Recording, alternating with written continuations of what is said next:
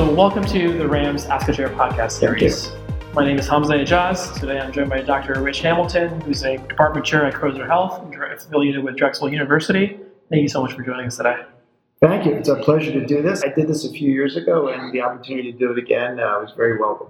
Yeah, it's so nice to have a familiar face back here. So thank you so much once again. Of course. Now, just kind of refresh our memories, if this wasn't discussed the first time, but what drew you to the field of emergency medicine? I understand you've been practicing for quite a, you know, quite a while now. What initially interested you, and what has continued to interest you since then? Well, I was a medical student, and I could tell early on that uh, I had the typical attribute of a medical student interested in emergency medicine, in that I liked all the rotations, you know, and began to realize that I liked the uh, high acuity parts of all the rotations. Delivering babies, sewing up lacerations, fractures, you know, complex ICU cases, cardiology cases. That was the first clue that I probably should think about emergency medicine. And then, fortunately for me, I was in medical school on a what they call a health profession scholarship, a military uh, health profession scholarship in the Navy, and became a Navy flight surgeon. So I had plenty of time to look at emergency medicine while I was doing basically aviation aerospace medicine. In fact, I began to moonlight as a, an emergency department physician before I even did my residency. So that was my decision wasn't a typical sort of like I wonder what I want to be. I had the opportunity to really kind of think about it, try it out, and by the time I got to my residency at Jacobi, I was ready to go. It was a specialty for me. Right, and then since obviously now you've been practicing and the specialty has evolved significantly. So, what continues to still interest you now that you've been practicing? Well, for me, I think what's fascinating is that if you look back to the 1990s when I was just a few years out of med school and going into residency, we had a lot of the same problems we had now. I mean, we were in the middle of a major crack epidemic, which was spurring all sorts of interpersonal violence. We were in the midst of a very bad AIDS epidemic, which was creating all sorts of pressure on uh, emergency departments for care. And there was an excitement to that because you felt like you made a difference. You know, you felt like you went home at the end of your shift, as bad as it might be, and you said, you know, if I had not been there, uh, things would not have gone as well for this person or that person. So, despite the chaos, the madness of a lot of things that were going on there, you felt rewarded in that sense that your personal presence really improved things. And that was very reinforcing to me, especially during those early days. And COVID reawakened that really for the most part. I think the period, you know, before COVID, we were thinking about various things like, you know, how do we improve metrics and operations and how do we, what kind of services are delivering. And then during COVID, we realized that we're the best specialty to deal with the unknowns, the chaos, the variables on a literally day to day, sometimes hour to hour basis. So it all got reinforced, you know, during this this latest pandemic. Okay, thanks so much for sharing that. And then I understand you didn't stop just there at emergency medicine. You then completed a fellowship in toxicology as well. Tell us a little more about that. Well, my mother and my father were both chemists, so I got very interested in pharmacology in medical school, and I had no idea about toxicology until, I did my rotation at NYU. And I'll tell you a story. When I was a resident at Jacobi, the uh, program director said, "Hey, this guy Lewis Goldfrank is going to give us a lecture." But we need one of you guys to go pick him up in the morning because he has to bring a whole bunch of plants and he doesn't drive. He takes the train down into Manhattan. So I said, Oh, I'll go do that. He doesn't live very far from where I am. I drove there about seven in the morning, and Dr. Goldfrank, who's tall, lean, and uh, sort of like an Abraham Lincoln imposing figure, came walking out of his house and he said, Hold these. And he had giant masses of plants and threw them in the back of the car. And, you know, we had a nice little chat on the way there. And that one hour lecture where he literally picked up one plant after the other, talked about the genus, the species, the toxin, the mechanism of action, to me was just so amazing. It was just an amazing, eye-opening experience to see someone who had such a intricate knowledge of an area of medicine that nobody really had talked about. So I became more and more fascinated with it and and when I did my rotation at NYU as a uh, resident, I was just, I had to do a tox fellowship. I came home, My wife and I had a few children at that time, and when I came home and told her that I was going to add a toxicology fellowship to the long list of training that I, she was like, ah, grown, okay, we'll do that too. So it was shortly after that that I sat down with Dr. Goldfrank. The department at Bellevue was just starting then; they just had begun the residency. So he was interested in having faculty, and he and I worked out a situation where I would be a part-time faculty and a part-time fellow. So the my two-year tox fellowship was the best three years of my life, and uh, I learned a lot, and it's still rewarding to, to go back there. Okay, all right. Thank you for sharing that. I also wanted to touch a little bit more on your prior experiences in the military. You touched on the fact that you were, you know, been with the Navy, and I want to touch a little more about how those experiences have helped shape your contribute to your leadership skills now as a department chair. What are some of the tangibles or the intangibles that you learned while serving to, that you can now apply to your role as a department leader?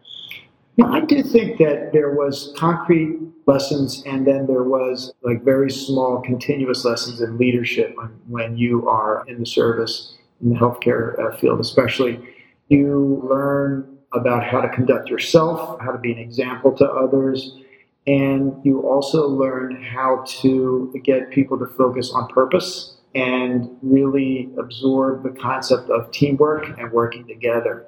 And those lessons really, really helped many, many times in my career as chair. I've had almost seemingly endless lists of crises to deal with. Those lessons of keeping people focused on purpose, uniting them around that, giving them their actions meaning, and creating teams of people to solve problems, I think were some military things that I that I learned. I was mostly in aviation for the first part of my military career, and that in particular gave me a very strong sense of mental discipline and preparation. Going through flight school, you know, you can't learn on the fly. You really have to prepare and over prepare and then rehearse until things are really super smooth. Then you can deal with chaos. So those were the lessons that I learned, I think, early on. Later, I was active duty for quite a while and then reserves for what totaled to be about 20 some years, 21 or two years. I got recalled to active duty in 2004. I didn't get sent overseas. I was sent to Camp Pendleton Naval Hospital I was the program director at the time.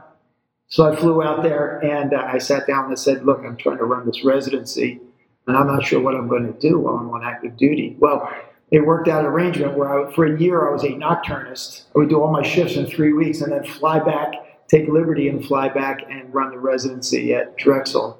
You know, that kind of problem solving, you know, there's more ways to get from point A to point B than you think, I think have always reinforced a somewhat optimistic outlook that I have on a lot of things, maybe too optimistic at times. Those experiences really shape. Okay, all right. And you've also touched a little bit more about the teamwork aspect of leadership. And obviously, as emergency physicians, we require a team. We can't do this just by ourselves. But a lot of our nature is to be problem solvers. We want to solve a problem. Patient has a problem. We want to try to make an impact and solve it. But obviously, as a department chair, you can't do all the things yourself. You have to have a team. So, how do you deal with the delegation part of this. You touched on this a little bit already, but I was wondering if you could expand a little more, more about the delegation and how do you delegate tasks as opposed to like keeping some tasks for yourself. I know that's a hard balance. How do you, how do you find that balance? I think having a really a flat landscape when it comes to leading physicians is very important. Leading other groups is somewhat different. Other groups expect a little bit more clarity and direction.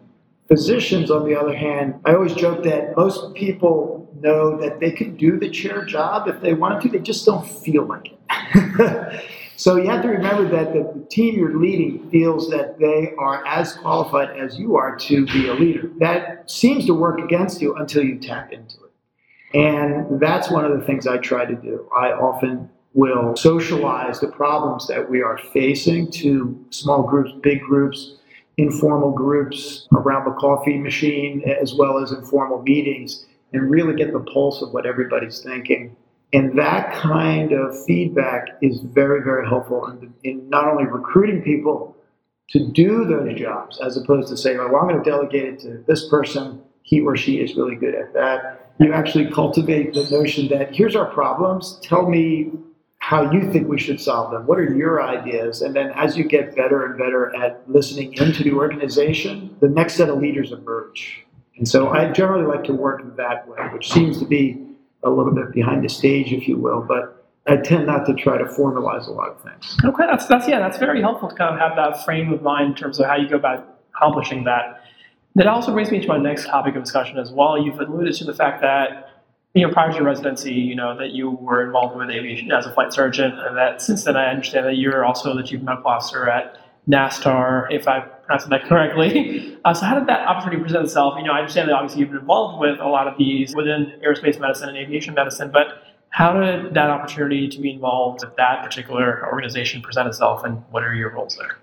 Yeah, so I was a Navy flight surgeon and I was assigned to the Naval Air Development Center, which had the human centrifuge, and actually became fairly expert in acceleration forces and physiologic effects of acceleration. And developed a relationship with a company called Environmental Tectonics that built the NASTAR Center over the years. And we would do various projects, international projects, helping various air forces train pilots to deal with high G forces in basically fighter aircraft.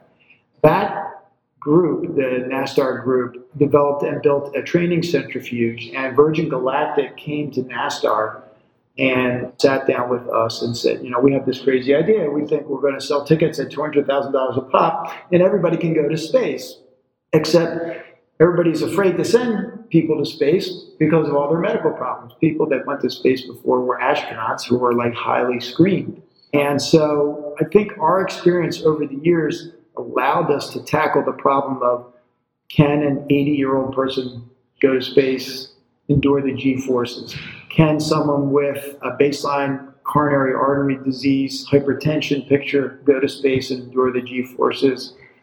can someone with a pacemaker go to space and endure the G forces? And so we undertook a, a, training of the original VG commercial astronauts and really found some amazing things about the durability of the human body and, and how well people adapted to that environment with a little bit of training. So that is really was the beginning of what we're starting to see now, where you know, Blue Origin, Virgin Galactic, all these enterprises are now sending more and more people to space because we know that window of G forces that people will tolerate without much training and, and that people can actually enjoy the experience and, and not feel ill or get ill in the process. COVID has slowed down a number of things since that time period, but it's exciting to see how commercial space is starting to really uh, blossom. You know, the number of people that are entering in SpaceX and whatnot it's really good for the aerospace world.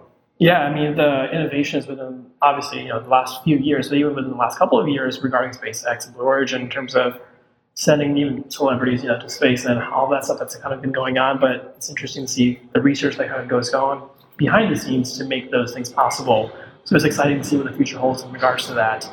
And then to just pivot to our last concluding thoughts in terms of you know as a department chair, what advice would you provide to residents who are getting ready to look for their first job out of residency? Uh, what advice would you have for them? My advice is, is very simple. First of all, you have to deal with the realities of what you want your life to be like in terms of geography, you know, your spouse, your partner, your family. What are your responsibilities outside of your job? Do you have children? Are you cared for an older parent? Or what are your obligations?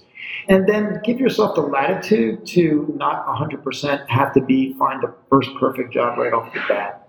It is a, is a long journey. You know, it's a long journey, and you don't need to really make yourself anxious about that first job.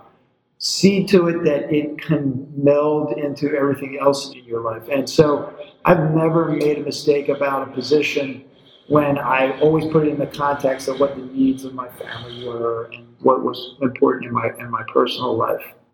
Once you get to that point, you really want to look at the colleagues and the people you're going to interact with.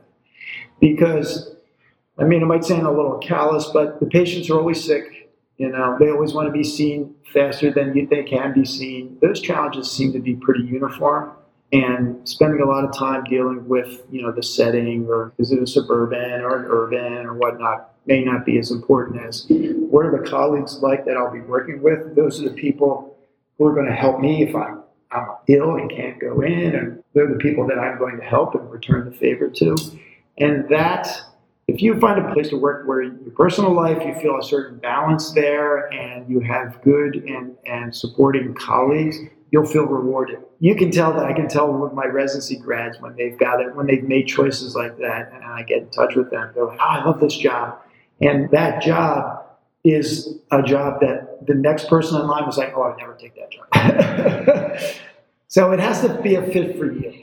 That's the key. Don't judge the position by what other people think of it. And that should really be your mindset when you're when you're looking. Find something that fits for you. When you're happy at work and, and you feel like your work and your life are integrated because you've made those good choices, it'll feel not a problem at all.